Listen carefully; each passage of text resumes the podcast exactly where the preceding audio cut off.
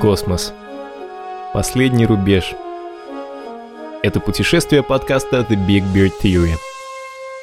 Его миссия – каждый четверг делиться новостями науки и вместе с вами открывать новые горизонты знаний. Смело идти там, где еще не ступала нога человека –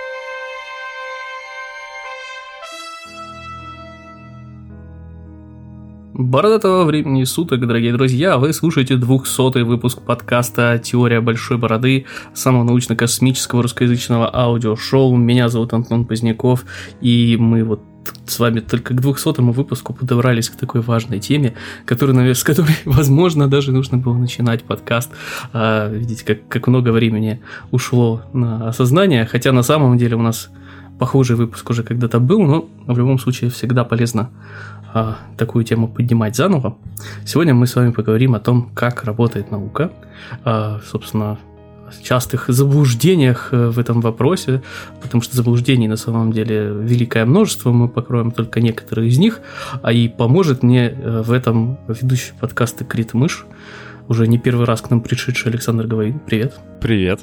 Для начала э, небольшое у нас будет техническое объявление, связанное с подкастом нашим, на самом деле их будет больше, остальные будут в конце. Но первое объявление, э, которое я хотел бы дать, то что в шоу-ноутах к этому выпуску есть ссылочка на опросник, который мы э, всем бородокастам проводим. Его цель э, лучше понять, кто нас слушает, каким образом нас слушают, каким образом делать значит, наши подкасты лучше. А, все данные будут обезличены, все вопросы необязательные. Займет это у вас по нашим прикидкам от 3 до 5 минут. А, вопросов немного. Пожалуйста, если вы хотите помочь каким-то образом проекту посильно, пройдите этот опросничек. Э, это действительно несложно, а нам это очень сильно поможет. А, ссылочка будет, как я уже сказал, в шоу-ноутах или на сайте birdicast.com в соответствующем описании выпуска. Так вот, э, ну, собственно, начнем тогда нашу историю о том, как работает наука, и начну я ее, наверное, с небольшого отхождения, хотя я хочу, чтобы этот выпуск получился фундаментальным, ну, то, что я называю фундаментальным, чтобы его можно было, по сути, переслушивать э, в любое время, в любом году, э, так что эта история будет, наверное, уже не очень актуальна, если вы слушаете это где-нибудь через какое-то время после, в общем, выхода эпизода. Но началось все с того, что меня в очередной раз ввязали в спор в интернете. Вот. Я поначалу стоически отказывался, но потом, значит, меня фактически заставили количеством э, раз, с которым, которым мне скинули э, всякие ссылочки, там было отрицание что-то там теории э, относительности, что, мол, все это, все это неправда, враки, и, и государство придумало науку, чтобы всех нас обмануть, что сподвигло меня в итоге, ну, сначала, конечно же, яростно поругаться, вот, а потом взять себя в руки и написать об этом целую статью. Собственно, мы этот подкаст делаем как вот в, свою очередь, расширенную версию данной статьи. Статья называется «Как делать наука», и более того, я даже хочу делать регулярные, э, ну, скажем, где-нибудь, может, раз в месяц, может, чуть-чуть чаще, э, выпуски о том, частых ошибках там, мышления, частых ошибках в аргументации.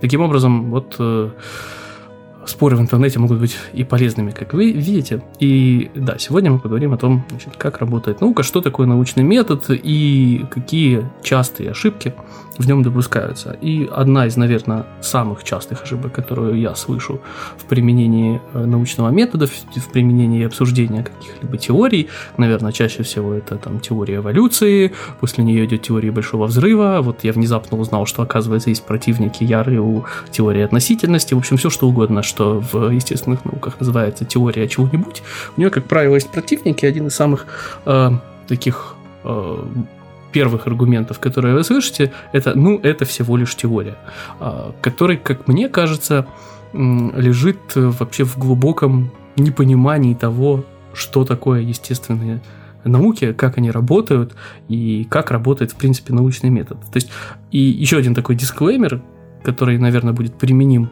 к ну, ко всему, что мы будем сегодня обсуждать в контексте каких-то заблуждений.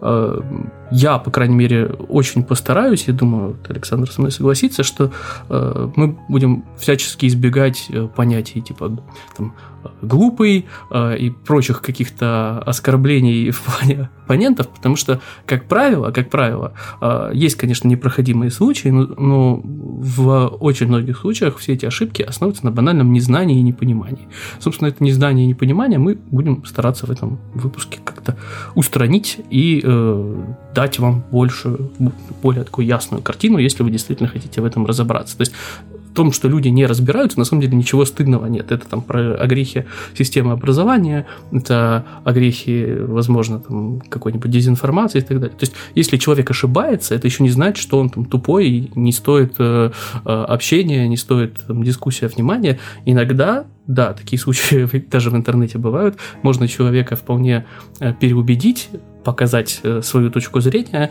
по э, значит, полочкам ее разложить. И зачастую, как вот как раз вот те, кто скатывается в да, ну что с ним общаться, это э, безнадежный случай, как правило, они просто сами не до конца могут понять, значит, в чем состоит дело, и, соответственно, недостаточно просто могут это дело объяснить, если ну, объяснить, в принципе, хотят. Не ошибается только тот, кто ничего не делает, как известно. Ну, да, это такая тоже достаточно клишированная, заезженная фраза, но в целом она как бы правильна. То есть, еще раз, в том, что люди ошибаются, нет ничего стыдного. И мы будем с этой позиции стараться вот к этому делу всему относиться. То есть, это не то, что сейчас мы тут э, на белом коне Д'Артаньяна всех, значит, вокруг разгоним. Прос просветим. Да. А сами мы вполне, кстати, можем ошибаться. И если мы где-нибудь ошибемся, вы, конечно же, можете нас всегда поправить в комментариях. Это всячески приветствуется на самом деле. И когда ошибаешься исправляешь ошибку и ее принимаешь, это, кстати, гораздо, как мне кажется, с психологической точки зрения лучше работает э, и усваивается в, в будущем, как такой урок. Ну, давай, ладно, давай начнем, собственно, с первой ошибки. Вообще, как часто вот ты тоже связан с пабликами, которые занимаются распространением критического мышления, есть ли какая-то ошибка, которая встречается чаще, чем, ну, это всего лишь теория? Слушай, ну я, честно, не уверен, что она встречается часто. Э, это, возможно, уже некоторое мое такое искажение, потому что я, ну, как-то много времени посвятил э, всему вот этому. Но я раньше чаще слышал, что люди говорили вот подобные вещи, а сейчас э, я либо не общаюсь просто уже с такими людьми, либо все вокруг внезапно выучили, что есть разница между э, гипотезой и теорией и применяют более-менее правильно, не знаю. Видимо, я в Твиттер просто реже ходок, чем ты, и там как-то другая публика. Не ходи туда, там плохо. Да, я, я стараюсь туда не ходить э, и вообще как-то сидеть дома. Вот. Э, но дома не говорят э, так неправильно, поэтому я не знаю, насколько часто это вообще, насколько это распространенная вещь. Могу сказать, что ну, это в некоторой степени проблема англоязычная, то есть она к нам так э, немножко пришла с Запада, потому что вся наука-то на английском сейчас. И это схожая проблема, знаешь, вот с э, доказательством. А, потому что в английском языке для доказательства есть два слова. Есть proof, а есть evidence. И это как бы разные вещи.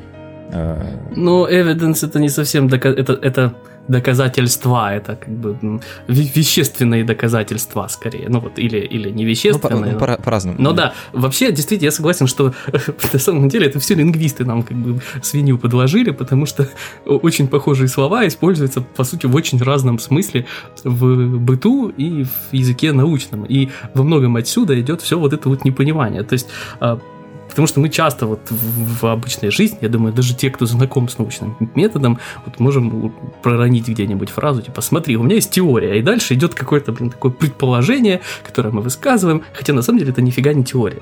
Вот. Ну и вообще слово теоретический, вот его использование в быту вот, очень сильно искажает э, то, что на самом деле имеют в виду ученые, и, э, ну и не только ученые на самом деле. Когда мы говорим о каких-то научных так, вещах, э, слово теория, оно значит совсем другое. Мне кажется, вот, вот именно лингвисты здесь виноваты. Давай, давай винить лингвистов. Да, хорошо. Лингвисты, вы виноваты. Если нас слушают лингвисты, знайте, э, мы всю ответственность переложили на вас только что. Ну, у нас был выпуск про эсперанто, поэтому я думаю, после него слушают лингвисты. Извините лингвистам, ничего личного, но тут реально, смотрите, косяк такой. Ну, вообще, ну как, как можно было вот это выпускать в мир? Ну, честно, ну, там теория одно, тут теория другое. Вообще, мне говорили, что если у нас эм, язык не очень-то приспособлен для каких-то юридических обоснований, там куча, может быть, э, мисинтерпретаций и двойных э, значений, то в научном смысле, как бы, ну, что мы ждем от этих словечек. Ну, э, еще, ко всему прочему, э, наука как бы вообще чемпион по э, дурацким названиям, которые вот лучше бы так не назывались. Э, особенно биология, особенно клеточная биология. Вот э, просто... Ой, я тебе говорю, в физике и математике столько всего, что да. названо из серии «Ну, это мне кажется похожим, поэтому я его так назову, наверное, будет прикольно». Вот если так разобраться, почему многие вещи так называются, хотя на самом деле не, не являются ничем даже близко похожим на то, что они называются. Э, пометуя своего преподавателя по патологической анатомии, а, он такую фразу выдавал очень часто, что все проблемы человечества мгновенно бы исчезли, если бы все сели и договорились о терминах. Вот, собственно, вся вот эта проблема с э, теориями и гипотезами и непониманием того, что одно, что другое, как раз от того, что мы не сели и не договорились со всеми сразу. А, что значит теория? Это не просто неподтвержденные предположения, а это подтвержденные предположения. Ну да, то есть это, опять же, теория это, наверное, даже система из множества подтвержденных предположений, но до да. этого мы еще дойдем. А, давай тогда разберемся, ну вот, давай поэтапно. Вот, э, может быть, даже будем использовать какие-то простые примеры, а, как вообще строится научная теория, на чем она основывается. А, и как ни странно, начинается все, наверное, с фактов. Опять же, факты жутко мисинтерпретируемое слово, в том числе вот в контексте разговоров о том, что такое факты, что мы знаем, что не знаем. Но в данном контексте, что мы имеем под словом факты? Факты это какие-то эмпирические наблюдения, которые мы можем констатировать. Ну вот из серии идет дождь или там светит солнышко, это как бы факты э, в принципе, наверное, их можно оспаривать, потому что если у нас идет какая-то там нестыковка, у нас разные наблюдатели там видят разные вещи, э, это как бы тоже можно констатировать как факт. Но вообще э, что угодно начинается с какого-то наблюдения. То есть это вот э, касается, наверное, это стоит, да, еще такой дисклеймер сделать, что это касается естественных наук. Естественные науки – это те, предметом изучения которых является мир вокруг нас вот этот мир вокруг нас генерирует какое-то событие, из этого события мы делаем наблюдение. Слушай, ну ты сейчас вся так отрезал прям целый пласт э, э, того, что в английском языке называется humanities. Э, там вполне тоже есть свои факты, которые тоже очень даже поддаются наблюдению. Там, не знаю, в той же социологии или психологии. Ну, подожди, социология это не мир вокруг нас. Но, ну, ну, да, я понимаю, это да, не совсем естественная все, наука. Все, да. все ну, в общем, тут, нас, вот видите, ну, вот видите, и тут лингвисты нам все подложили. Короче, фиг разберешься. Вот. Э, там, э, там эксперименты, как правило, сложнее. Опять же, экспериментов мы еще не дошли. Давай по порядку. Вот давай, давай пока возьмем в рамках естественных наук. Вот у нас есть научная теория. Вот мы э, сделали какое-то наблюдение. Вот я все в статье приводил такой нарочито простой пример, что у нас факт. За окошком светло. Вот мы сидим внутри. А, а, а мож, могу я предложить э, похожий, но который нам пригодится давай, давай. мне кажется? Угу. А, восход солнца. Вот ты наблюдаешь восход солнца, это факт. Солнце восходит. Да поднимается над горизонтом. Да, поднимается над горизонтом. Большая желтая штука поднимается над горизонтом. Окей. Э, каждый день причем. Да, вот каждый день это уже следующий этап. Каждый день это можно, в принципе, называть законом. Еще раз. Снова, ну, я не знаю, по-моему, в эм, этих э, огороде лингвистов сегодня будет столько камней, что можно будет сложить домик небольшой.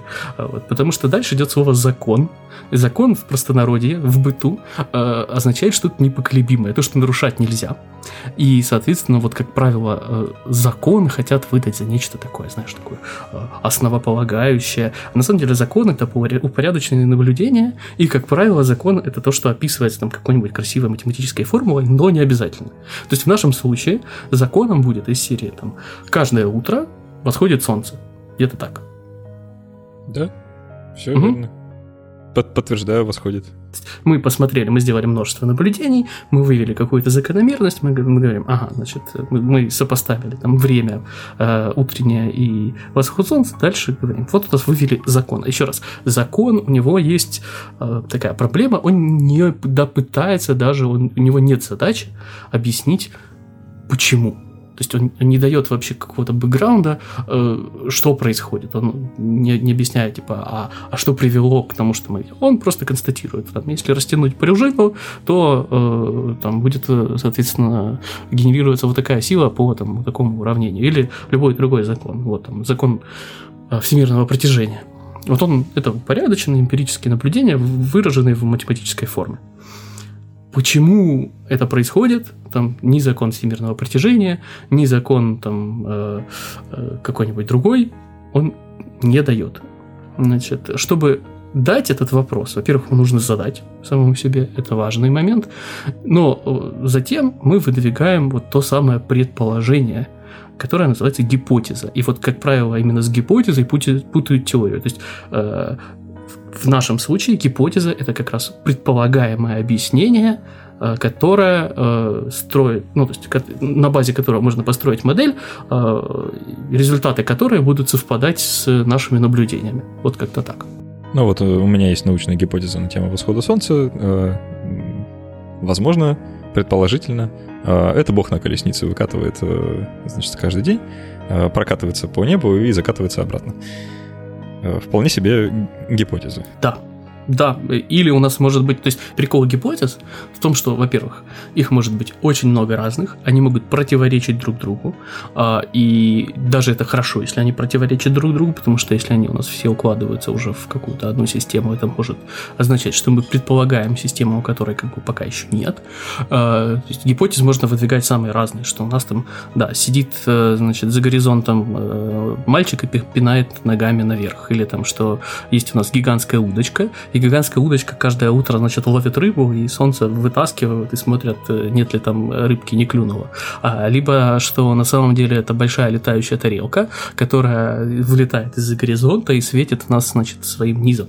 А, какие еще ну или совсем, или совсем безумное предположение, что это огромный э, светящийся шар газа, э, да, который там... которого вращается планета. Ну да, безумное предположение, ну, ну допустим. То есть, еще раз, гипотезы могут быть совершенно разные.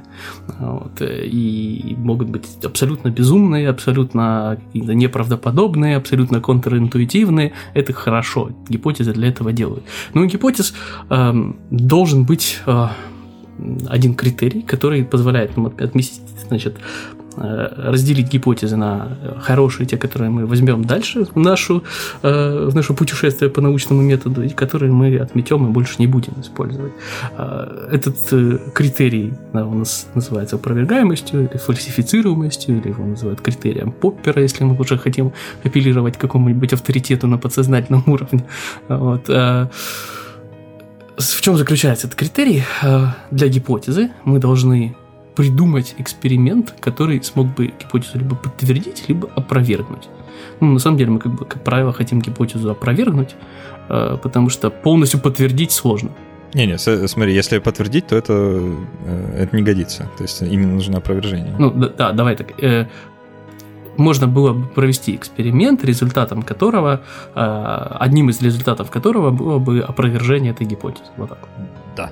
И это то, что часто называют критерием научности. То есть это вот один из, наверное, основополагающих принципов, который лежит вообще в современной науке, который отличает ее, там, например, от религии, который часто противопоставляют а, значит, науку, хотя ну, это, это вопрос спорный, об этом, опять же, был отдельный выпуск, и я его, наверное, даже привожу в шоу-ноуты. Я много чего привожу в шоу-ноуты в этот раз, поэтому э, ходите, слушайте после того, как закончите прослушивание этого подкаста. И то, что мы изначально подразумеваем, что любое наше объяснение может быть опровергнуто с помощью последующих наблюдений, ну, проведение эксперимента, давай так, эксперимент это по сути намеренные наблюдения, вот скажем так, в каких-то определенных условиях. А, это и отличает э, от, например, той же религии, в которой у нас есть догмы, которые мы э, принимаем как нечто непоколебимое, то, что никогда нельзя опровергнуть. И, и вот, собственно, это, наверное, вот такой краеугольный камень того, что мы сегодня обсуждаем. Слушай, ну вот с критерием фальсифицируемости на самом деле такая штука. Тут сразу требуется несколько таких логических отсылок э, к истории вопроса, потому что э, критерий фальсифицируемости, он нужен для как раз решения проблемы демаркации. Э, проблема демаркации — это, собственно, пр- проблема разделения науки от всего остального, что наука не является. Э, собственно, Поппер для этого и этот критерий-то и придумал, чтобы отделить одно от другого. И с ним такая беда. А, он как бы хорош, и на него можно полагаться. Это действительно довольно мощная штука, но он не всегда работает, и он периодически дает конкретные такие сбои, и приходится считать ненаучными там, гипотезы и теории, которые на самом деле научные.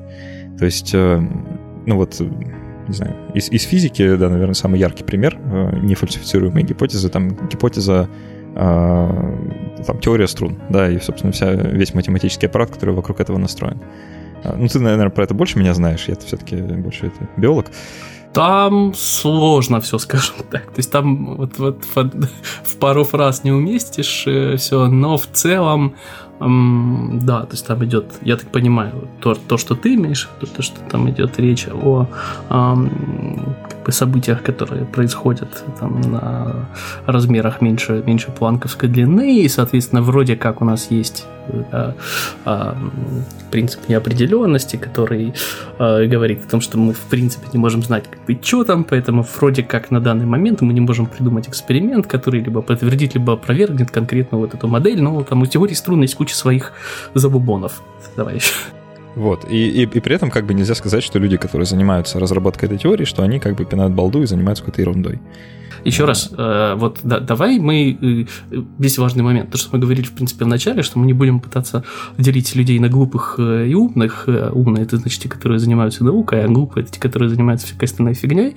Вот мне кажется, здесь как раз вот очень просто сделать, допустить вот эту ошибку и сказать, так, вот, значит, есть наука, это все серьезное, а, а есть вот вся остальная фигня, это все, короче, ненужное.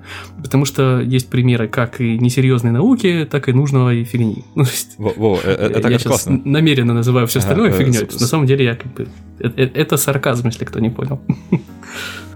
Э, смотри, как получается, что э, вот ты призываешь как бы не делить вот так вот э, бездумно, но при этом полагаешься на критерии фальсифицированности. Я, я предлагаю не давать качественную характеристику однозначно. Что наука это хорошо, а все остальное плохо. Вот, вот так, наверное, думать неправильно. Ну, да, но при этом, короче, мой поинт в том, что при помощи критерия фальсифицируемости, только при помощи него, отделить науку от ненауки не получится, потому что есть пограничные случаи, весьма обширная, в общем-то, зона пограничных случаев, когда непонятно. Ну, да, но это, опять же, по мне кажется, ну, то есть во многом это упирается в, вот когда мы уже говорим про пограничные случаи, вот вопрос как раз номенклатуры.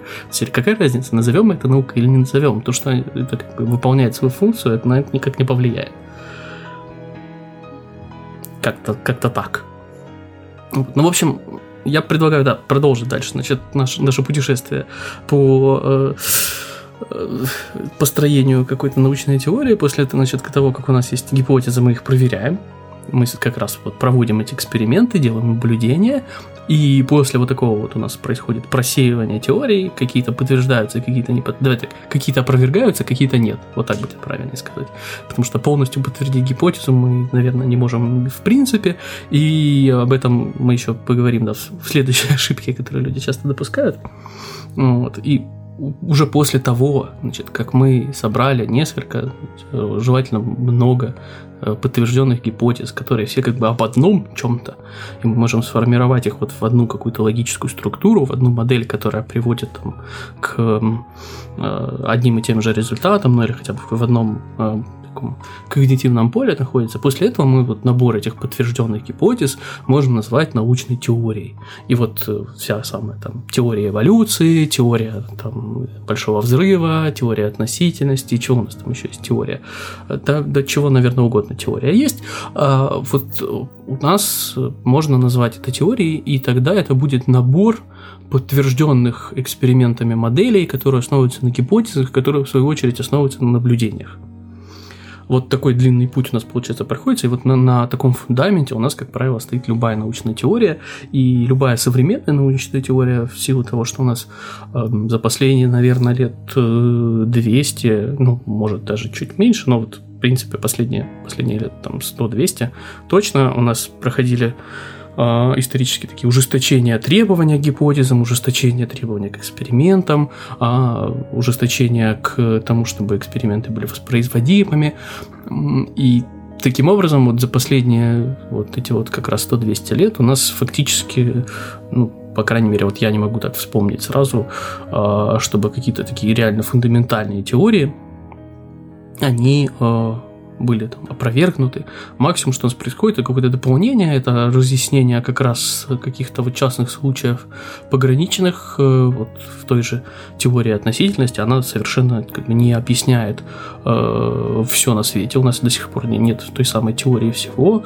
Теория относительности там ломается, когда она э, подходит к э, размером квантового мира и пытается объяснить события, которые происходят там, в том числе как и квантовая теория ломается, когда у нас пытается выйти на макроуровень, э, но при этом э, то, что они где-то не работают, это не значит, что те моменты, которые, собственно, э, хорошо объясняются научными теориями, то есть они, ну, вероятность того, что они будут когда-нибудь опровергнуты, и на самом деле все не так, она как бы существует, и, как правило, вот ту самую фальсифицируемость пытаются использовать э, в аргументации против каких-то научных теорий, но на деле за, ну, то есть за последнее время говорю, с учетом того, что у нас уже постоянно ужесточаются требования к тому, какими должны быть гипотезы, как они должны подтверждаться или опровергаться, как должны проходить эксперименты, вероятность такого события у нас значительно снижается.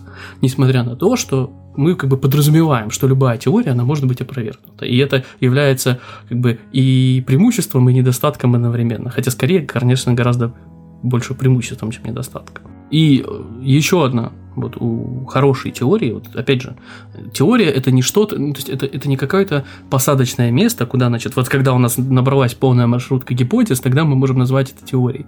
В принципе, теория это не жестко определенная вещь.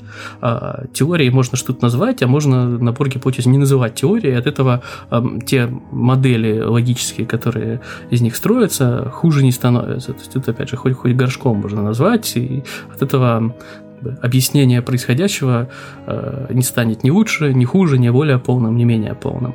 И вот то, что мы, как правило, называем теорией, э, у него есть такая тоже хорошая э, характеристика, как правило. То есть любая теория, по идее, должна и обладать э, научно. Она должна предсказывать будущие наблюдения, э, и, соответственно, таким образом мы, получается, строим новые гипотезы уже на базе теории, и эти гипотезы в дальнейшем подтверждаются, таким образом мы строим дальнейшие теории.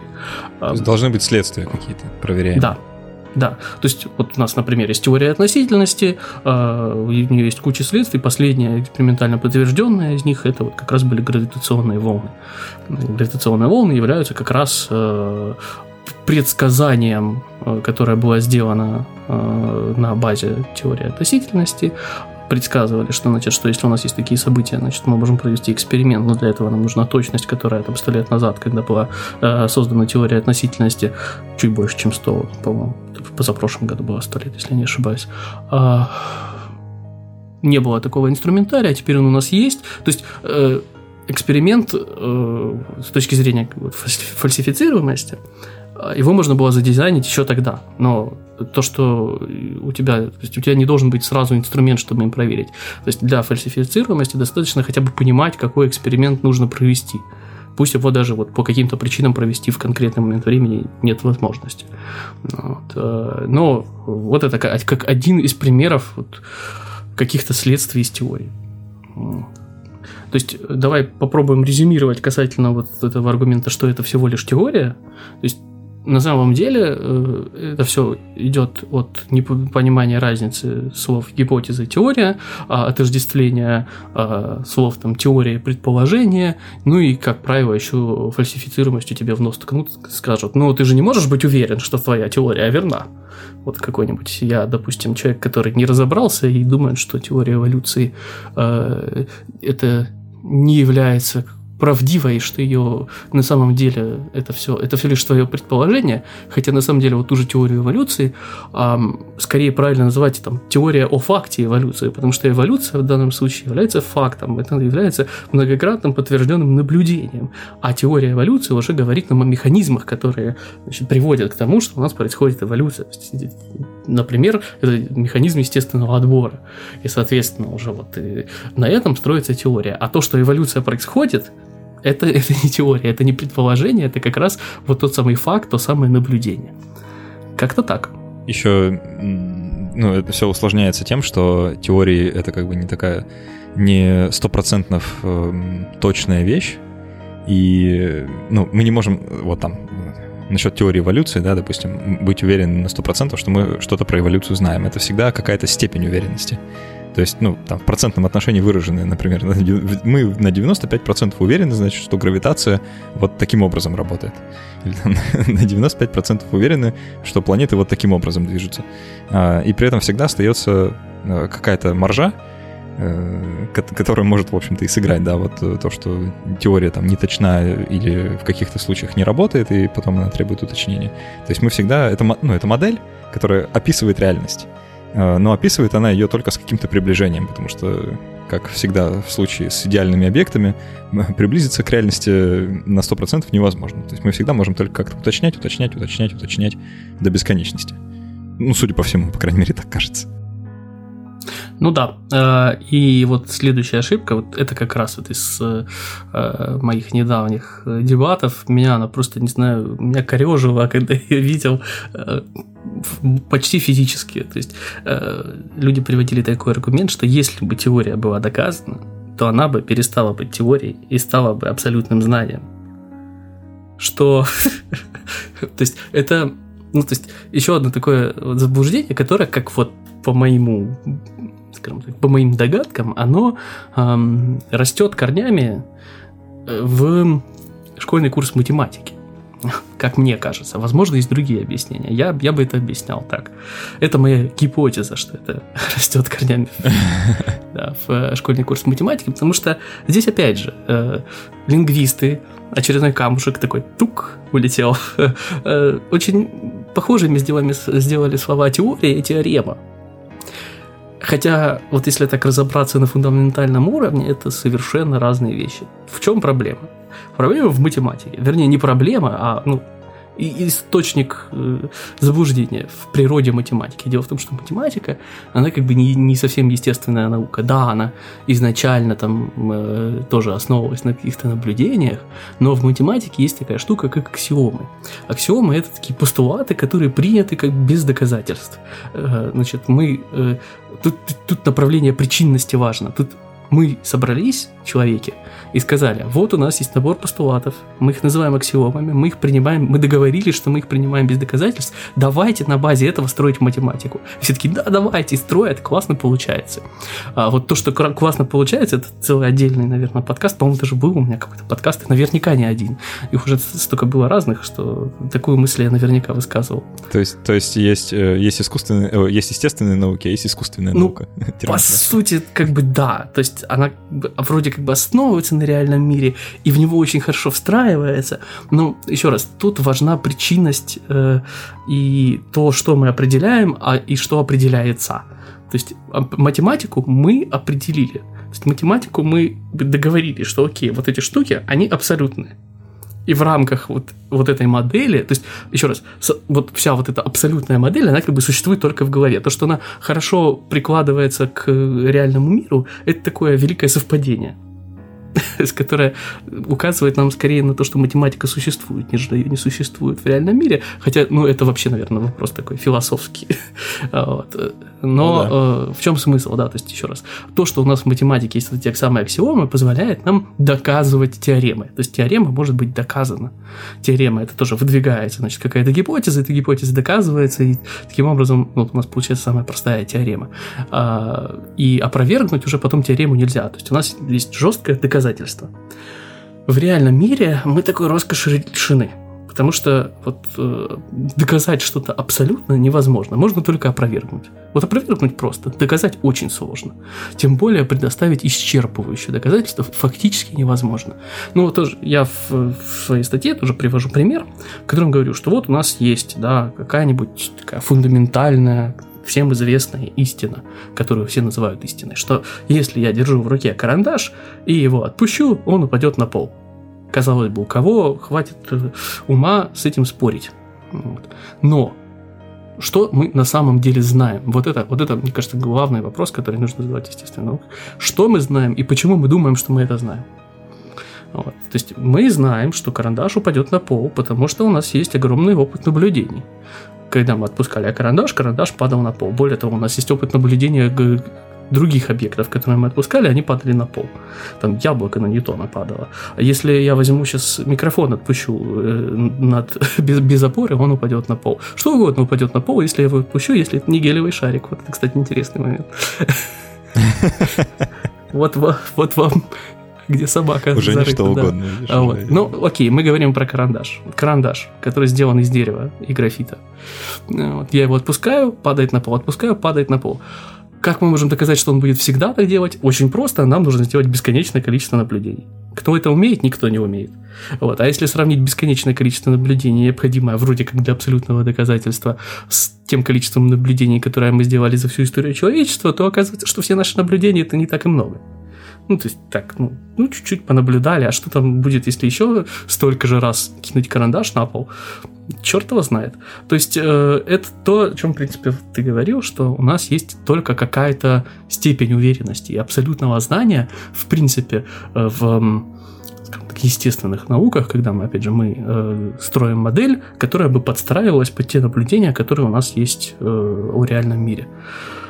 Вот и какого-то вот абсолютного доказательства его принципиально как бы не, не может быть э, в той парадигме, в которой мы вот, э, э делаем науку.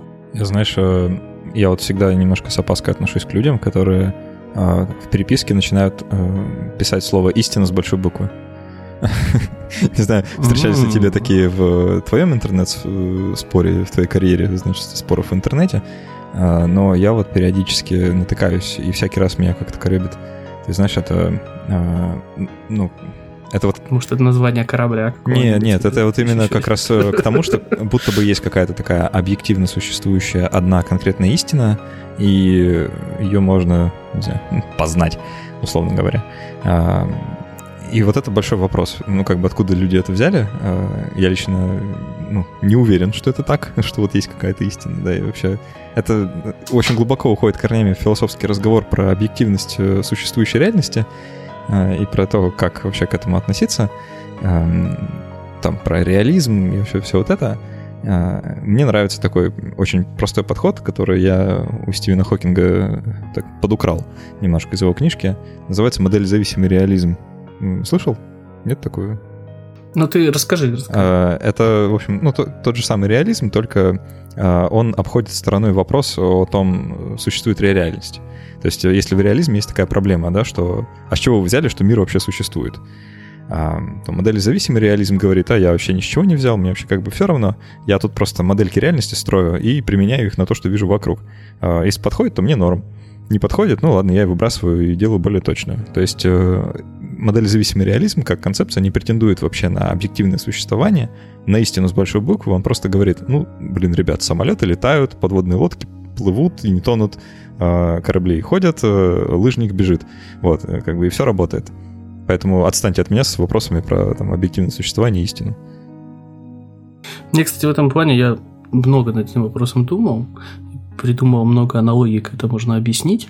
Э, мне вот пока что в моем исполнении нравится аналогия, что естественные науки – это как детектив на месте преступления – у тебя есть какие-то наблюдения, у тебя есть улики, и ты по этим уликам пытаешься воссоздать случившееся. А, ну и, соответственно, например, там, предсказать будущие преступления. А, По-моему, это у Феймана вот У тебя никогда не может быть уверенности, да, у тебя, ну я знаю, что все, что придумал я, до меня придумал какой-нибудь умный чувак. Это очень обидно, как правило. Вот. Спасибо, что напомнил. Вот. Так вот, то есть, да, и ты, как детектив, ну, на самом деле, какими бы железными ни были улики, ты никогда не можешь быть на 100% уверен, что ты прав. И вот в естественных науках, вот ты, ты строишь модель, да, вот ты, ты, ты видишь там, вот у тебя есть там э, орудие убийства, у тебя есть там следы крови, у тебя есть дворецкий, и ты сразу думаешь, что, конечно, как бы все складывается, но никогда не можешь быть уверен, что не садовник. Тут ну, есть э, такой. такой, такой еще момент, очень, мне кажется, важный, на который упирают э, многие Э, адепты, э, скажем так, альтернативного знания, так скажу.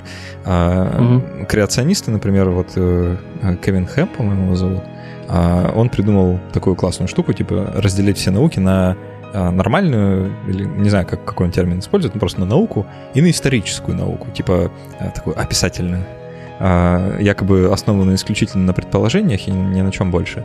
То есть смысл его, ну, его претензий в том, что ну, вас же там не было, когда был большой взрыв, вы не, вы не могли его наблюдать напрямую, значит, нельзя быть уверенным, что это на самом деле было. То есть поэтому ваше предположение ничем не лучше моего. А, то есть ну, тебя что? Ой, тут, тут очень, тут, как бы, мне кажется, очевидно, что очень просто удариться в солипсизм и сказать, что вообще на самом деле все, что вы видите, это мало того, что свет, долетающий до объектов, это еще и интерпретация вашего мозга, сигнала с сетчатки, не только сетчатки, с других органов чувств, поэтому вы вообще ни в чем не может быть знаете, нет никакой науки, все вообще, все мира не существует, это все все, все выдумано у вас в голове. А, ну да, но он так далеко в рассуждениях не идет, конечно, он останавливается в нужной ему точке. А, но это, тем, тем не менее, важный момент, Удобно. да, вот на, на который любят э, обращать внимание в подобных спорах, что ну, как можно быть уверенным в том, э, чего ты не видел. Типа, якобы, если ты не... А вот, вот, слушай, вот извини, я тебя перебью, но это просто тоже недавно выскакивающий момент. Вот это то, чего ты не видел. Это, блин, такой офигенный пример антропоцентризма, что просто, блин, на голову не наденешь. Вот это вот э, я видел. Вот почему-то люди считают, многие, и это понятно, откуда берется. У нас зрение является нашим основным органом восприятия. Так вот, почему-то именно э, способ подтверждения, как я это увидел, считается почему-то каким-то особенным. На самом деле ни хрена не особенным, ничем не отличается от я услышал, я почувствовал, я ощутил на вкус. Все это одинаковые, вот с точки зрения логической степени, подтверждения э, чего-то какого-то события. То есть они одинаково косвенные. Просто из-за того, что наш мозг лучше всего воспринимает, интерпретирует информацию именно визуальную, а, она наиболее у нас богата, а это обусловлено тем, какой у нас там какой спектр э, электромагнитного излучения пропускает наша атмосфера лучше всего, и там э, в каких условиях развивался наш глаз, все это настолько привязано к нашему куску камня, который вращается вокруг нашего куска гелия с водородом, что говорить, что каким-то образом то, что я увидел, является лучшим доказательством того, что я там каким-то другим косвенным образом э, выяснил, это, это жуткий антропоцентризм, который, если мы говорим о каком-то вообще вот э, чем-то вселенском, как, да, как логике или научном методе, который, по идее, должен работать в любой точке вселенной, э, вот это вот я увидел, вот фиксация на этом, все, я, я прекращаю гореть, извини, я понял, я занесло. Ничего, ничего. А, более, более того, люди склонны очень сильно преувеличивать э, способность э, собственных органов чувств и памяти фиксировать события точно. А, зачастую... Вы да. вообще видели части электромагнитного спектра, которые мы видим глазами. Насколько это маленькое, вы видели. Вот видишь, я сам подвержен этому искажению. Это, это лингвисты. Это все, да, все на них спихиваем, не забыл. То есть, блин, как вообще? Что это? Ну, значит, я видел. А еще часто говорят же, типа, что вы там своим радиотелескопом что-то видели, все это фигня, мне, пожалуйста, фотографию подавай. Что? Ух, Слушай, да, тебя сильно задело, я пострадал ты. А, ну, я легко завожусь, а, мне надо успокаивать. Люди, правда, вот э, зачастую просто не осведомлены про некоторые особенности восприятия, про ошибки мышления, про когнитивные искажения, которые вообще стоят на пути, так скажем, восприятия объективной реальности. То есть нам, нам почему-то мы живем с такой иллюзией, да, что будто бы нам в мозг поступает сразу вот такая raw data, да, значит, необработанная инфа о реальном мире, а, о, о том, какой он на самом деле есть. Хотя на самом деле, блин, все совсем как бы немножко по-другому, и столько промежуточных этапов между, а, собственно, миром и нашим его восприятием, что мы все живем в своем более-менее уникальном мирочке. Потому что у всех он, судя по всему, разный. Ну, мир, в котором мы живем тогда, это тоже такое философское определение. Ну, конечно. Да. В общем, если мы уже э, подводим некий итог вот этой темы, да, что значит, у нас может быть абсолютно подтвержденная какая-то теория научная, и вот тогда, когда мы ее подтвердим, тогда она станет чем-то, на что можно опираться, э, и это будет э, каким-то абсолютным знанием, то тут сразу возникает у нас противоречие, потому что мы буквально только что обсуждали, что у нас любая теория строится на гипотезах, и гипотезы что? Фальсифицируемы. Соответственно, если мы говорим, что какая-то теория у нас полностью подтверждена, мы отвергаем возможность ее опровергнуть. Соответственно, мы отвергаем критерии научности, и наши научные теории становятся не каким-то абсолютным знанием, э, знанием, а полной хренью а с точки зрения, опять же, научного метода. Поэтому вот у нас возникло противоречие, поэтому абсолютное, э, какое-то абсолютное знание в контексте научной теории – это оксюмарон по определению. Как-то так. Э, ребят, в науке знания невозможно. Смиритесь, все, идите дальше. За знания в другие места. Я считаю, что в науке знания возможны. Просто, опять же, пук, лингвисты. Ага, вот. да. Э, знание, знание считается чем-то абсолютным, а в науке знанием называется вот то, что находится там за каким-то порогом статистическим, э, вероятностным. То есть то, что мы в чем мы уверены с вероятностью там договорились, определили, является, вот, называется знанием. Вот интерпретировать снова слово знание в контексте науки нужно именно так. Вот. Э, но есть интересный момент – который я хотел бы тут обсудить. И вот он касается как раз знания, незнания и вообще э, той мысли, которую я в последних подкастах тоже по чуть-чуть пытаюсь так пропихивать, потому что ну, мне нравится о ней думать, давайте честно, поэтому мне нравится и делиться. А, мысль, она звучит, что вообще существуют ли законы физики, то есть придумываем ли мы или открываем. И я каждый раз пытаюсь вот придумать какую-то аналогию, потому что вот если человек об этом не задумывался, это звучит достаточно дико. И я ну, сталкиваюсь с проблемой донести эту, эту самую мысль, вот так ее как бы подать, так чтобы нее человек тоже дошел, и вот, значит, вот ко, ко мне сюда, значит, пришел вот в эту мою комнатку в э, чертогах разума, и здесь мы начали, значит, уже обсуждать это, говоря на одном языке.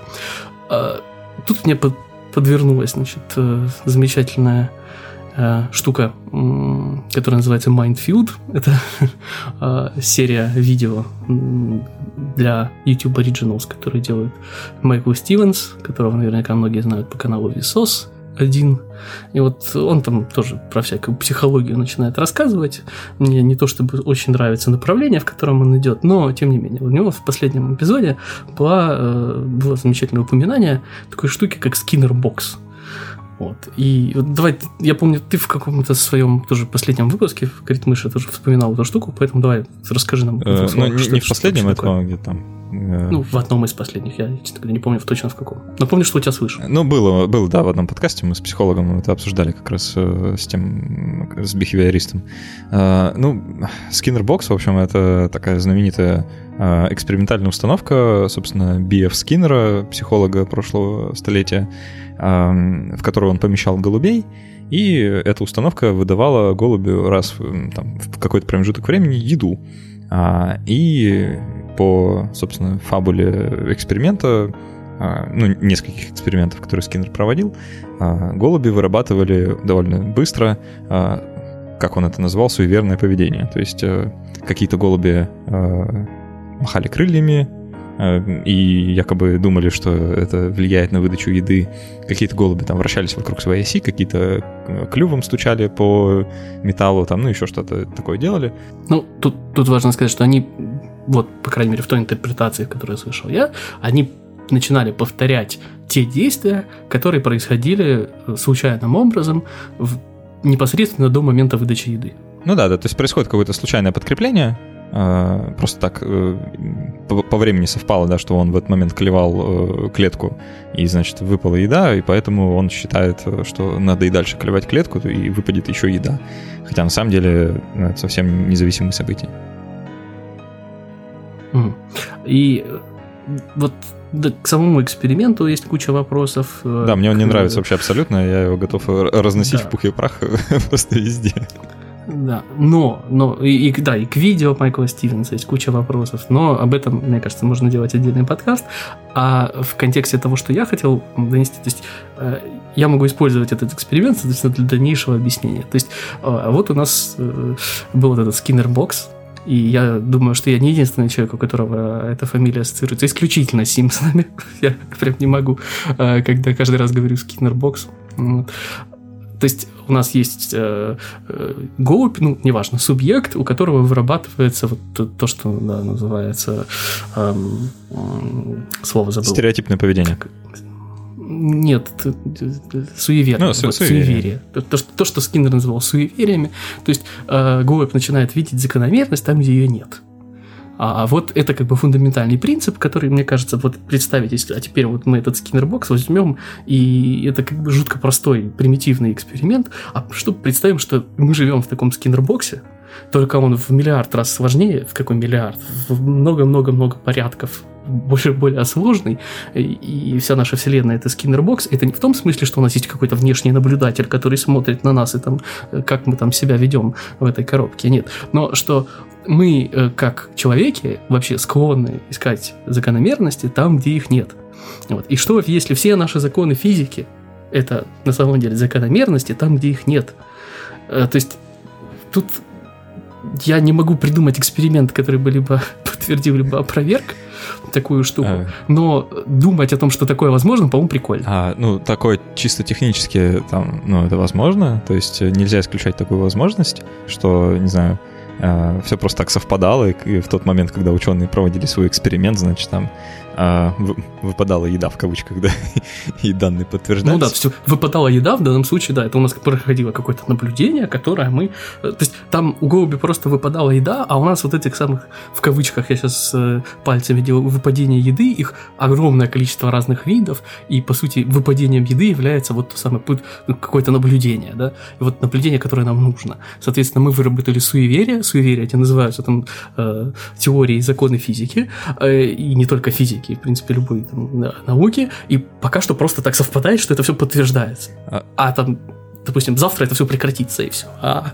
Ну, тут э, нам на руку то, что мы уже не, несколько столетий как бы занимаемся всякого, всякого рода наблюдениями, и пока такого не было. То есть... Э, что такое несколько столетий в масштабах Вселенной? Come on. Ну, в масштабах, вот, вот это в масштабах Вселенной это, конечно, ничего, это ерунда, но а нам с тобой как бы зачем масштабы Вселенной? Мы-то живем здесь и сейчас.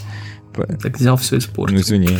А, поэтому мы можем полагаться на те данные и на тот тренд, скажем, и, и допустим, что, что это тренд какой-то, да, что вот сейчас все совпадает, значит, э, Вселенная уравновешена с нашими, значит, экспериментами, и э, а, все, все хорошо. И можно просто положиться на этот тренд, пока он вдруг не сломается, и э, жить как живешь. Я-то думал, ты вот в, этом разговоре про э, открываем мы законы физики или просто придумываем, ты будешь про другое говорить, что э, про социальные конструкты, про то как... Не-не, я, я имел в виду конкретно, типа, вот существуют ли законы физики на самом деле? То есть действительно ли те закономерности, те, тот там, математический аппарат, который мы эм, придумываем для Вселенной, вот он и, имеет ли какое-то реальное отношение к тому, что происходит в реальном мире? И тут как раз очень много вопросов к тому, что такое реальный мир, э, и кучу надо вещей определить и понять, которые мы на самом деле определить и понять не очень, наверное, можем. Но, я же говорю, мне, мне нравится просто процесс мышления вот в таком контексте. То есть это не значит, что здесь есть какое-то там, наверное, даже рациональное зерно. И, опять же, найти однозначный ответ мы вряд ли сможем. То есть тут, во-первых, да, нужно сначала признать, что там, наверное, материя первична, а не информация. Тоже, кстати, такой достаточно интересный момент. А, затем нам нужно понять, что вот те модели, которые мы строим, они реально вот эта модель, она, она имеет какое-то вот реальное отображение? То есть есть ли какие-то вот законы и причинности, которые мы видим?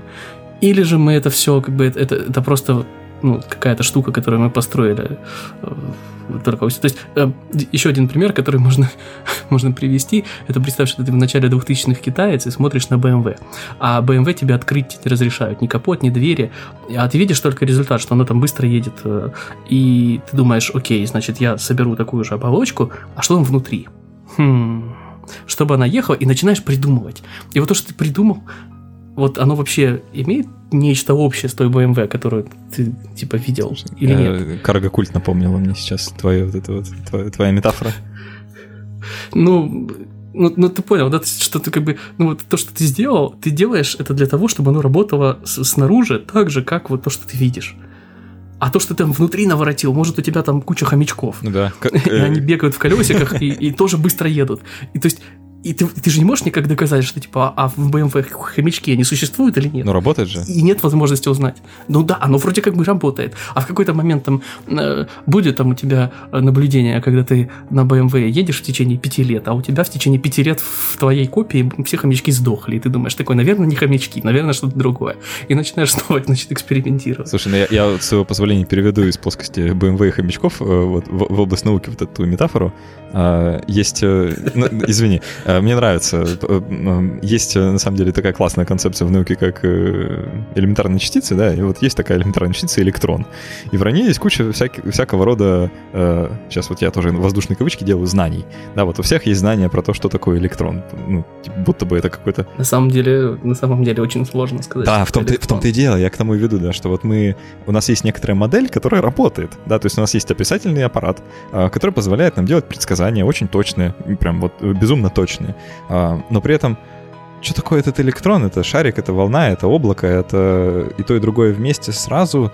Или это вообще что-то неподвластное нашему пониманию? Или это один электрон? Возмущение в поле. Да, или на, на, на всю. Вселенную вообще существует только один электрон, который, значит, возникает и исчезает из бытия постоянно во всех точках пространства. А, И, и непонятно, что из этого правда, да, и- а главное, а какая разница? Кстати, да, про, про теорию одного электрона, не теорию. Вот опять, вот опять лингвисты, вот пук. Вот еще один камушек там камней, улетел. значит, надо посчитать уже. Да. Вот. э, Да, если кто-то в комментариях посчитает все камни в сторону лингвистов, будет вам э, э, 1375 интернет-баллов за это.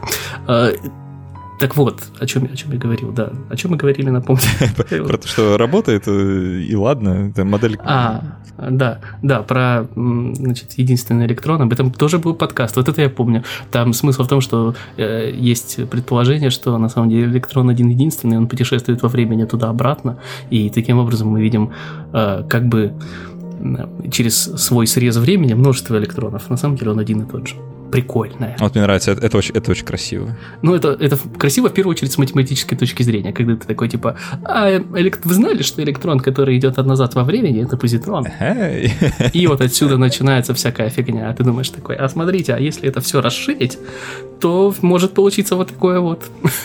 Но это, опять же, это отдельная, отдельная тема, о которой, м, если кто-то захочет послушать значит, в отдельном выпуске, я предлагаю, ты, значит, тогда дальше продвигаться по нашим запланированным темам, которые как бы не пришлось на два подкаста разбивать, но я думаю, мы, мы делаем такой фундаментальный выпуск, который будут переслушивать потом годами. Но все-таки А, а 200 если- 200 выпуск, что ж. Да, да, да. Надо, надо, значит, э, дотошнить все это дело.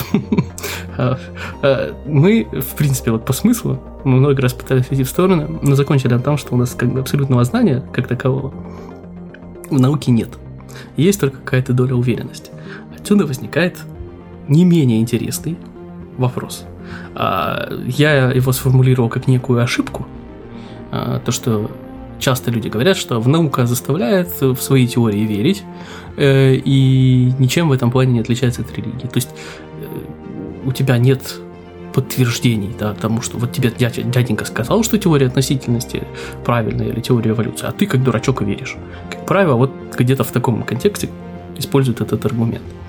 И вот в этом контексте он разбивается достаточно просто. То есть э, то, что мы, опять же, рассказали до этого, как строится научная теория, любая научная теория, она подтверждается экспериментами, а эти эксперименты основываются на наблюдениях э, и на гипотезах, которые мы выдвигаем, исходя из этих наблюдений, все это можно проследить назад, и, соответственно, а, любая там, научная теория, она постоянно дополняется, она постоянно э, становится более полной, ну, либо же опровергается, э, тут всякое может быть.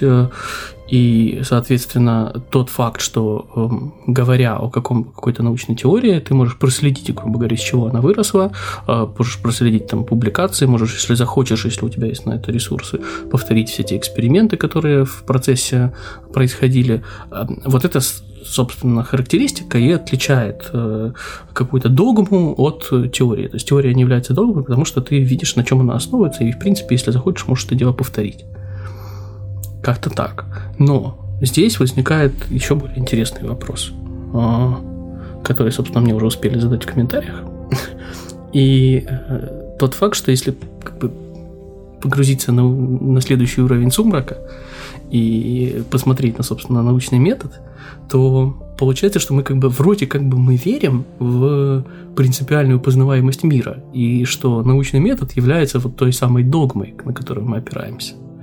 Что ты скажешь по этому поводу? А, ну, мы частично уже коснулись, да, вот когда я говорил э, про модель зависимый реализм, что в целом нам можно представить систему, в которой нам все равно там, на, на эту познаваемость и вообще а, познаваем мир или не познаваем, принципиально или не принципиально, нам принципиально все равно. Вот. Вообще, мне кажется, что это хорошая такая аксиома, которую можно было бы вот в науке принять и успокоиться, вот как по аналогии с математикой, что э, ну, мир, допустим, существует, и, допустим, он познаваем. Давайте как бы на основании этого мы что-нибудь такое придумаем и посмотрим, как пойдет. Ну, а пошло нормально, в общем-то. Поэтому можно и оставить эти предположения в... Нет, ну кому-то нравится и креационизм с религией, ну, им тоже идет нормально. Ну хорошо, э, нравится и пусть. Э, зачем людей насиловать и переубеждать? Опять какой-то антропоцентризм получается. Мы тут, мы тут пытаемся, значит, какой-нибудь там познанию Вселенной прийти как, как понятие, а ты говоришь, ну, человеку нравится и ок. Что, ну, что это такое я просто... Как, как можно? Э, я таких сейчас либеральных взглядов, да, скажем так. А, мне просто есть такая мысль, э, что зачем человека, э, вот, там, скажем, ломать ему мировоззрение и учить его наукам, там еще что-то, доказывать ему, что он не прав, а, Зачем? То есть это для того, чтобы ему же... Хочется. А, ну если хочется, то пожалуйста. Это вот если хочется, это ради, ради спортивного интереса, то я совсем не против. А если... В интернете же кто-то не да, прав, да, я спать пока не Это пойду. достойная цель.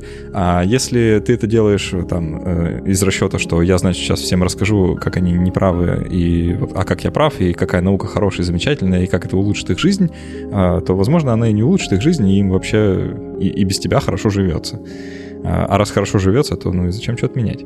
Не всем суждено стать Эйнштейнами, не всем нужно заниматься наукой, и не всем нужно про нее знать. Э, это вот такая моя, моя крамольная мысль. Мы уходим от да, темы да, да. здесь. Мы здесь сильно уходим от темы. Извини. Мы все-таки говорим о том, да, о том, что э, является ли вот то самое положение о научном методе, о том, что ну, о той логике, на которой он основывается, там тот же критерий фальсифицируемости, э, является ли он такой аксиомой, на которой строится. Значит, мой, вот, первый, первая моя реакция была в том, что, ну, как бы вообще научный метод, он же, э, во-первых, видоизменяется, то есть, соответственно, это не то, что что догматическое. Мы сказали, наука работает только так.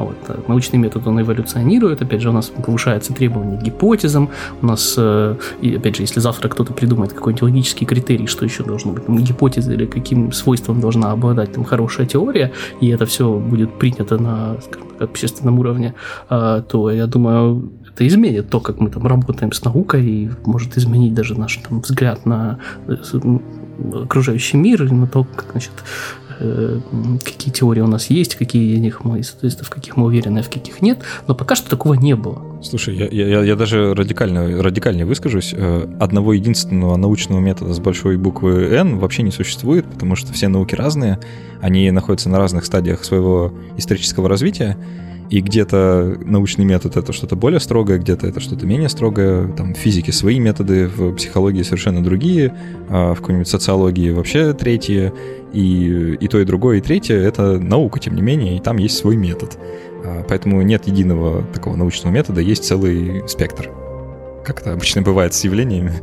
И, и вот это, мне кажется, в принципе, ну, дает какой, в какой-то мере ответ. То есть, если грубо говоря, в лоб пытаться ответить, нужно ли нам верить во что-то, чтобы строить на этом науку, как то, что мы называем наукой, еще раз, науку мы ни в коем случае не пытаемся как-то сакрализировать и там писать ее с большой буквы N. Нет, э, наука это вот результат э, определенных э, размышлений, определенного рода выводов, которые основываются вот на, на как правило, эмпирических каких-то вещах. Опять же, если мы говорим о естественных науках и том, что, что в принципе можно под эту категорию загнать. Так вот, если как-то в лоб пытаться все-таки ответить, то, ну, от скорее да. То есть нам нужно принимать некоторые моменты, например, там познаваемость мира. Да, это можно пытаться как-то интерпретировать с точки зрения того, что ну, мы просто действительно там строим модели, которые вот э, мы пытаемся угадать, что будет дальше.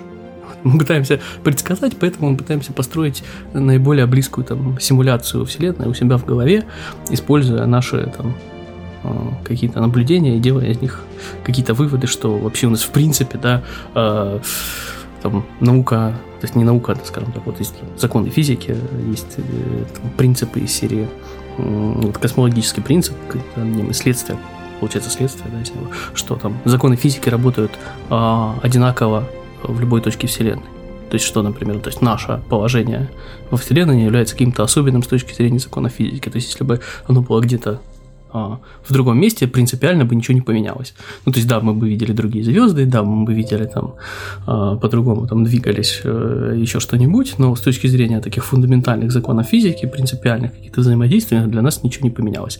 А, кроме как полететь в другую точку Вселенной, мы проверить это не можем. То есть, вроде как это и в какой-то степени фальсифицируемо, но в то же время не ну, очень. Э, Земля-то движется и... в пространстве, и Солнечная система тоже перемещается, поэтому да, но если взять вселенские масштабы, то мы как бы, ну вот, находимся внутри своего там э, горизонта, да. Ну тогда хочется спросить, установите, значит, критерий, э, сколько достаточно?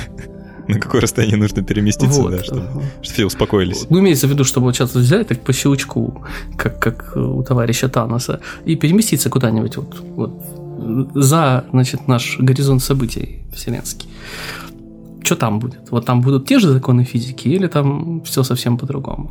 А мы предполагаем, что там все одинаково. И вот э, э, это предположение позволяет нам строить модели, которые чертовски значит, ложатся, в, опять же, в наблюдаемую нами картину мира.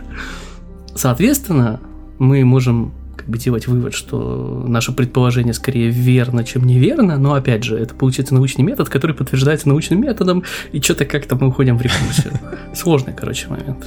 Очень сложный момент, на который, ну, давай честно, я не знаю, как дать эм, правильный ответ, и это еще, еще один, мне кажется, важная, важная штука, которая отличает, вот, например, ту же науку от религии, а, хотя Опять же, не будем все религии под одну гребенку. Ну вот от науку, от какого-то, значит, постулатизма, здесь можно смело говорить «я не знаю».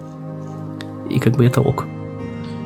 Да, согласен. Это как раз вот э, та, та вещь, которую наука дает. Э, учишься говорить «я не знаю». Я даже на лекции. Причем, чем, чем чаще ты говоришь, тем, тем лучше. Да, я даже на лекции. Чем, давай так, не просто чем чаще ты говоришь, чем чаще ты это признаешь в тех ситуациях, где это нужно признавать. Да, вот это, кстати, вот у меня прям такой экзистенциальный опыт. Я на лекциях, когда какие-то публичные лекции читаю, э, мне задают вопрос, и я честно признаюсь, я не знаю на него ответа. Вот и это такой освобождающая это такая вещь, да. За что я деньги платил и уходят демонстративно из зала. Ну, это, это просто прям дает такое чувство свободы, знаешь, типа вот я так, я, я не знал, и я сказал не знаю. Это мощно. Да, но это, опять же, скорее уже психологический какой-то момент. Вот. Ну и из этого, в принципе, вот из того, что мы говорили, что да, есть, в принципе, там какие-то разные взгляды на науку, по-разному можно ее проводить, интерпретировать. Э, мы подходим, наверное, вот к последней ошибке, которую я хотел бы сегодня разобрать. Эм, часто, опять же, слышу, что э, ученые, типа, все время они могут договориться, соответственно, вся эта наука это ваша фигня, нет ничего однозначного, все друг с другом спорят, непонятно, кому верить. Кому верить? Вот опять камень в сторону лингвистов, и сюда слово верить приплыли. Бедные лингвисты. Зато у них теперь много камней. А, с камнями можно делать много чего. А, ну, смотри, кому, кому верить? А, можно по-разному подойти к вопросу, э, так скажем, качества научных работ, да, и э, не все йогурты одинаково полезны, и схожим образом не все научные статьи одинаково научны. А, вообще, если задаться целью, э, то можно залезть в какой-нибудь PubMed или Scopus и доказать в один вечер, значит, набрать научных статей, которые подтверждают мнение, что кофе вызывает рак, а, а в следующий вечер сесть и набрать статьи, которые подтверждают мнение, что кофе предотвращает развитие рака. И, казалось бы, ты в безвыходной ситуации, э, что же сделать, пить кофе или не пить? Э, это все к вопросу о том, что нужно смотреть не просто на наличие научных работ, а на то, что это за работы, кем они написаны, как они написаны. Здесь очень вообще куча самых разных нюансов, которые, опять же, это тема отдельного, наверное. Скользкая, скользкая да. дорожка а, такая вообще. Вот и апелляция к авторитету у тебя сразу такая, типа, смотреть, кто а это, Ну это правда, это а нужно а если... делать. Это вынужденный инструмент, который, который нужно использовать как-то для все той же демаркации, который скорее будет надежным. Да, ну, и, и самое важное, что научные работы бывают разных видов, да, то есть есть э, там условные кейс-стадия, да, просто э, случай его наблюдения и описания. Это самый низкий уровень доказанности. А, то есть просто человек что-то увидел, описал это, и вот, пожалуйста, научная работа. А, это может быть, ну, там, до примитивного уровня, сейчас опущу. А, там кто-то наблюдал, как 15 э, человек выпили кофе, значит, у них э, появился рак. А, ну, все, значит, э, у нас есть какая-то корреляция, значит, будем ее сейчас изучать. А, Ой, ну тут, мне кажется, ты, ты просто страдаешь как человек, который связан с медициной. Ну да, да, извини за мою а, внутреннюю потому что, боль. Потому что, например, в физике вот настолько радикального, мне кажется, найти нельзя. То есть, если там сидеть за вечер найти, что теория относительности верна, а на другой, что она ошибается, тут как бы не так хорошо получится. В первую очередь, мне кажется, это связано с тем, как там не очень хорошо умеют изолировать факторы в медицине, ну и в принципе в таких. А Короче, я тебе скажу, почему. Я, я знаю, я знаю ответ на этот вопрос, почему в физике все получше, чем в других науках. Потому что проще проводить эксперименты, более однозначно и проще делать выводы. А, Мне ну вот более однозначно это в тему, потому что ну, ты, ты наверняка знаешь, да, вот э, про то, то, как вообще обосновывается статистическая достоверность, и есть, э, собственно, да. T-критерий и P-value. Так, э, и в физике общепринятым э, p-value, после которого говорят о статистической значимости, считается 5 сигма, по-моему, если я не ошибаюсь.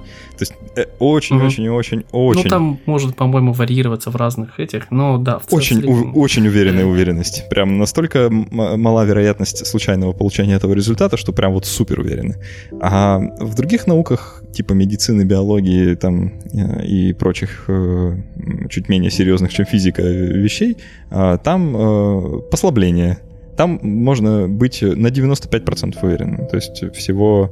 Э, это бы немного, что это для тех слушателей, которые слушают, 95% для какого-то научного исследования это не так много, как кажется. То есть это да, 20 раз провел исследование и один раз из 20 получил э, ложно-положительный результат. Это много. Ну да, то есть э, Тут вопрос, мне кажется, в эм, степени абстрактности науки. И вот чем абстрактнее наука, тем проще в ней, собственно, какие-то, каким-то вот однозначным выводом приходить. Ну, скажем так, приближаться к однозначности в выводах.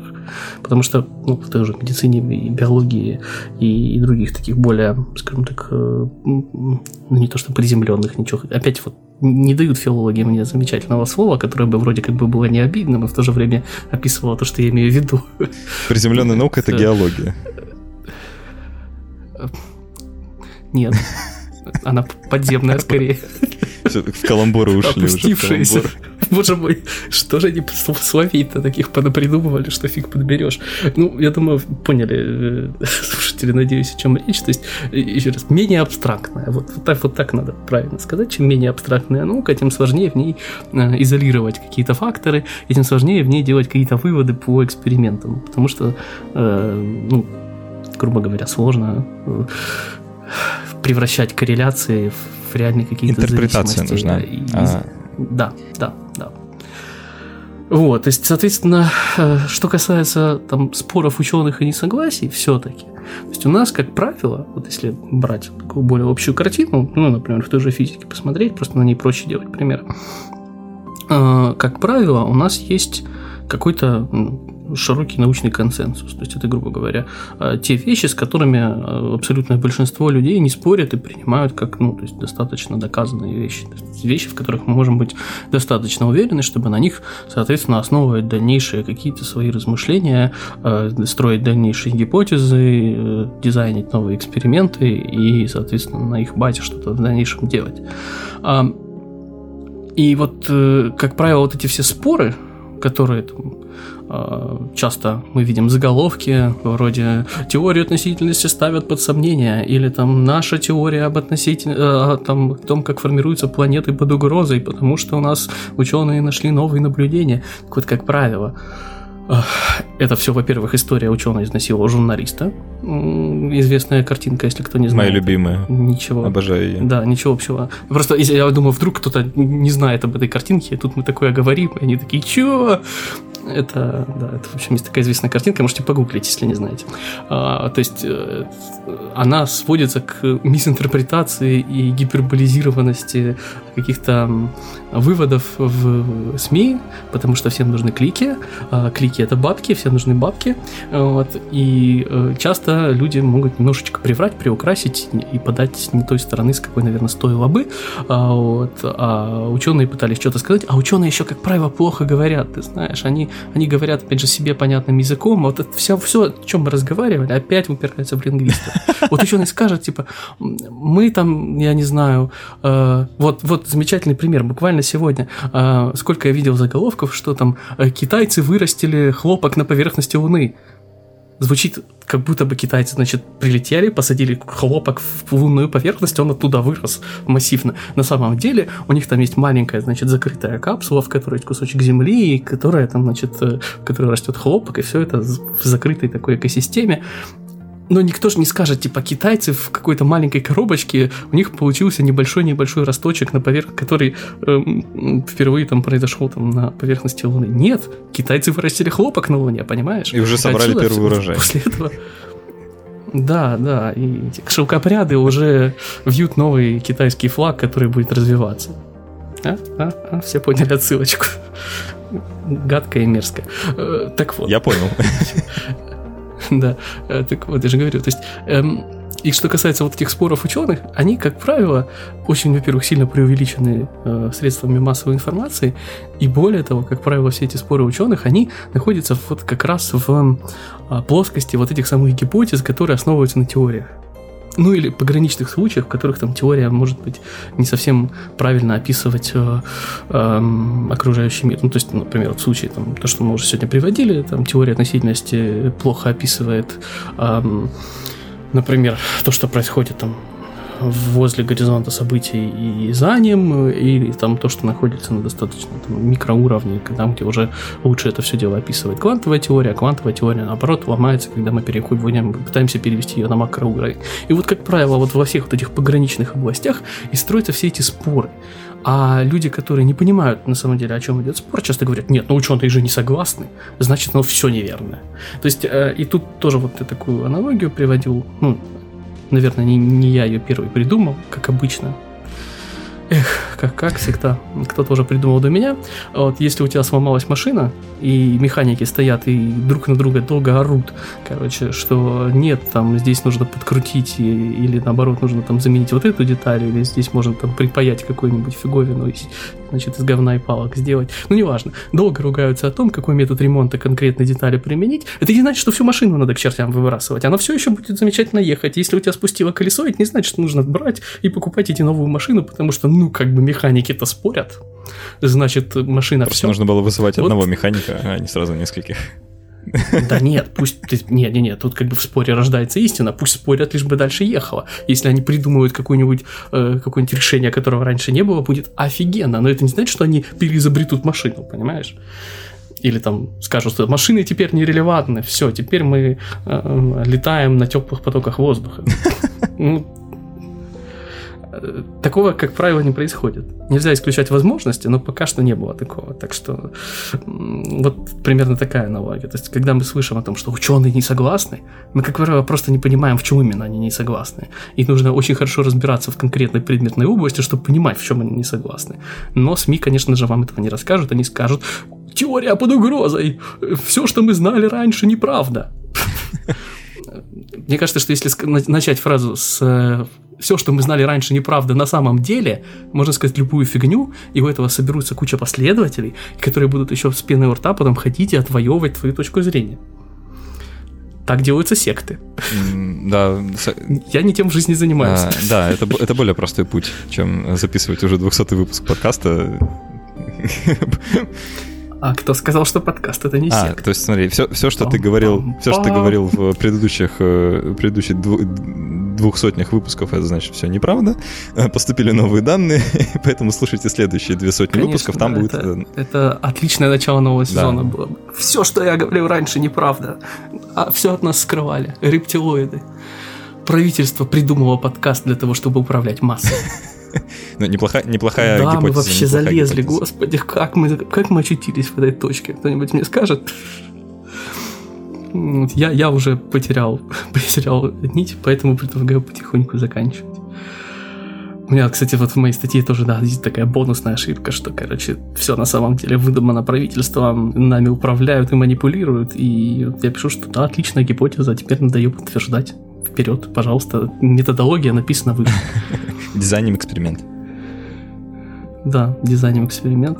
Кстати, интересно. Э, в, в комментариях можно его написать даже. Не, ну, кстати, почему бы и нет? Если, если можно... Давай так, э, я верю, что точно можно придумать эксперимент, который это опровергнет. То есть это достаточно хорошая гипотеза. Ты веришь? Ну, я, у меня нет на руках. Это опять... Э, лингвисты. Ух, лингвисты. Красной линией, значит, в нашем выпуске сегодня ненависть к этим людям. Да. Ну почему Которые ненависть? придумывают ну, слова ошиблись. и вводят ошиблись их в общий, люди. в общий оборот. Прикинь, вот если бы нам, сколько бы слов нам пришлось бы учить, мы бы не вводили толком ни одним языком. А тут нам упростили задачу. Вот надо одно и то же, наверное, лингвистам. Вот не надо на них и так закидали их камнями сегодня, а на самом деле, ну, это вынужденная мера и, наверное, меньше из зол. При том, что, в принципе, если посмотреть на развитие языков, мне кажется, увеличение количества смыслов у каждого из слов, оно э, имеет тенденцию расти. Хотя, опять же, наверное, нужны исследования, и наверняка они есть, просто я о них не знаю. Вот. Как-то так, предлагаю тогда, наверное, закругляться. Мы, мне кажется, подробно рассмотрели кучу аспектов. Э, значит, рассказали о том, как работает научный метод, что с ним делать, э, почему мы думаем, что мы знаем то, что мы знаем, и какие у нас есть для этого основания, насколько мы можем быть, в принципе, уверены в чем-то, и можем ли мы, в принципе, что-то знать, и если мы знаем, то каким образом мы это должны будем развивать и познавать. Я надеюсь, опять же, что после этого выпуска у вас появилось достаточное количество э, мыслей. Вот это наверное, одна из главных задач, как мне кажется, подкаста, э, по крайней мере, я ее хочу такой видеть, заставить людей думать, заставить людей размышлять, приходить к своим собственным предположениям, развивать их у себя в голове и, соответственно, возможно, э, ну, почему возможно, обязательно получать удовольствие от процесса думания о чем-то таком, э, построения каких-то каких логических моделей и поддержания внутреннего диалога. Что еще надо сказать? Ну, во-первых, конечно же, огромное спасибо Александру, что вновь пришел к нам в подкаст, э, что нужно идти и подписываться на подкаст Крит Мышь. Ты там все больше уходишь в медицинскую тему, не скажу, что это плохо. Вот. но, но... Э, я, я лавирую туда-сюда. Э, слушай, спасибо, спасибо большое, что позвал. Мне как-то большая честь О, поучаствовать в такой ну, круг, круглой, круглой, круглой дате 200 выпуска. Это все, опять же, антропоцентризм и десятичная система исчисления. На самом деле ничего особенного. Об этом, кстати, тоже есть подкаст. Все чаще, чаще могу это говорить, понимаешь? Приятненько. Ну, уже да, уже 200 подкастов, да. Наверное, многие темы были рассмотрены. Там, там у меня был подкаст про удобность 12-личной системы, на самом деле, что с ней было бы прикольнее.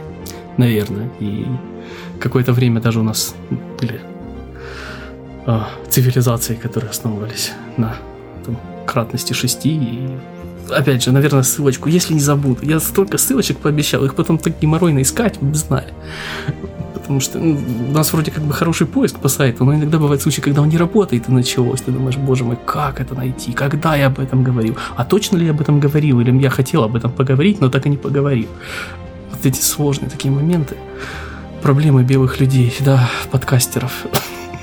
Да, слушай, ну если э, вдруг будет запрос и желание у слушателей как-то еще подробнее про это поговорить, э, то мы в целом, несмотря на то, что довольно глубоко так погрузились в некоторые аспекты. А другие аспекты мы оставили совершенно за кадром, поэтому, если что, зови еще раз, мы про что-нибудь э, другое поговорим из этой области. Да, конечно, тут тема очень интересная, мне кажется, опять же. Я почти в последнее время в любом гостевом выпуске, в котором мы затрагиваем какую-то более-менее фундаментальную тему, я прихожу к выводу, что об этом можно делать отдельный подкаст. Об этом тоже можно делать отдельный подкаст. И а скоро можно будет делать отдельный подкаст о том, о, вещах, о которых можно делать отдельный подкаст. И я назову его мета-подкаст. Это будет такое возвышаться над, значит, над всей плоскостью подкаста. Отличная идея. А, но это, это оставим на какое-нибудь далекое будущее. А пока у нас еще есть несколько важных объявлений, о которых я обещал рассказать. Во-первых, еще раз напоминаю, что у нас есть опросничек, который есть в описании э, этого выпуска, в шоу-ноутах, в том приложении, в котором вы слушаете. Вы можете зайти в описание выпуска и посмотреть, там где-то большими буковками будет написано опросник или что-нибудь в этом роде. Нужно его кликнуть, там Google форма, и, по-моему, что в районе десятка простых достаточно вопросов, которые займут не больше там пяти минут вашего драгоценного времени и помогут нам сделать наш подкаст лучше. Соответственно, объявление номер два. Мы ищем нового участника в команду Бердикаста. Мы э, хотим найти человека, который бы занимался у нас э, общением с рекламодателями и, соответственно, их активным привлечением. Все это дело, естественно, за деньги. Если вы это делать умеете, хотите попробовать себя в этой роли в нашем проекте, пишите на почту editor а, Ну или же можете писать мне на почту ap но лучше на editor podcast.com. Можете и туда, и туда. В общем, мы с вами как-нибудь свяжемся и, и договоримся. А, и также у меня есть еще одно объявление. У нас 200 выпуск, конечно, юбилейный. Я обещал, что сегодня подведем итоги конкурса, который я провожу в последних двух выпусках. Его суть заключалась в том, что нужно было прийти на сайт bertigas.com и оставить в комментариях э, небольшое э, объяснение того, какое место космоса занимает в вашей жизни. Э, я его решил продлить еще на один значит, выпуск банально, потому что к моменту записи этого выпуска я еще немножко не успел все это дело организовать окончательно обязательно. Так что у вас все еще есть шанс поучаствовать. У нас будут крутые призы, у нас э, будет, я расскажу о том, значит, кто эти призы предоставляет и зачем это все делается. Э, так что э, все это дело, скорее всего, уже будет в 201 выпуске. Ну и также наш подкаст ждут достаточно интересные изменения э, в уже совсем ближайшем будущем. Я надеюсь, что это получится сделать раньше, чем позже. Но ждите, значит, будет, будет классно. Я думал это приурочить как раз к 200 выпуску, но ничего страшного. У нас там впереди еще там и день рождения подкаста, и вот это все. Будет еще много знаменательных дат. Э, ну и в конце концов у нас подкаст меняется все время. Вот в частности, в последнее время хочу делать больше, вот как раз я уже много раз говорил, что хочу будет делать больше тех выпусков, которые можно будет переслушивать в любой момент времени и отвязывать их э, от э, каких-то таких насущных моментов, новостей, которые со временем превращаются в неинтересности. А, но об этом мы тоже будем говорить. Скорее всего, следующий подкаст будет с ответами на вопросы, потому что вопросов вы присылаете очень много, и я буду думать, что с ними делать, потому что ответить на все скоро вообще физической возможности не будет, да и давно уже, наверное, нет. А, планирую делать следующий выпуск э, ответы на вопросы. Вопросы можно присылать тоже на почту ap.собачка.verticast.com. Ну, а на этом предлагаю прощаться. Еще раз тебе спасибо, что пришел. Спасибо, что позвал. Mm-hmm. всячески рекомендую подписываться на подкаст Крет Мышь. Все в тех же шоу-ноутах, все на том же сайте есть ссылочки. Можете в любом приложении для подкастов написать Крит Мышь. Э, я, кстати, не сразу расчехлился, что это критическое мышление сокращенно, потому что я увидел мышь, думаю, мышь, почему мышь, причем почему крит, почему не крот? Это, это большая, большая загадка, да, которую немногие разгадали, ты, ты среди избранных. Ну, видишь, да. Нет. Я теперь всем рассказал, всем, всем, всем секреты А, раскрыл. никто не дослушал до этого момента, не переживай. Хорошо. Не, ну я помню, что я такой, я, я еще вижу подкаст, думаю, почему. А еще, да, я, я, я, я еще увидел сначала на английском, ну, то есть в латинице, и думаю, что? Почему? Вот, но, но потом все стало на свои места. А, так что до следующего четверга, дорогие друзья, да пребудет с вами сила и пока-пока.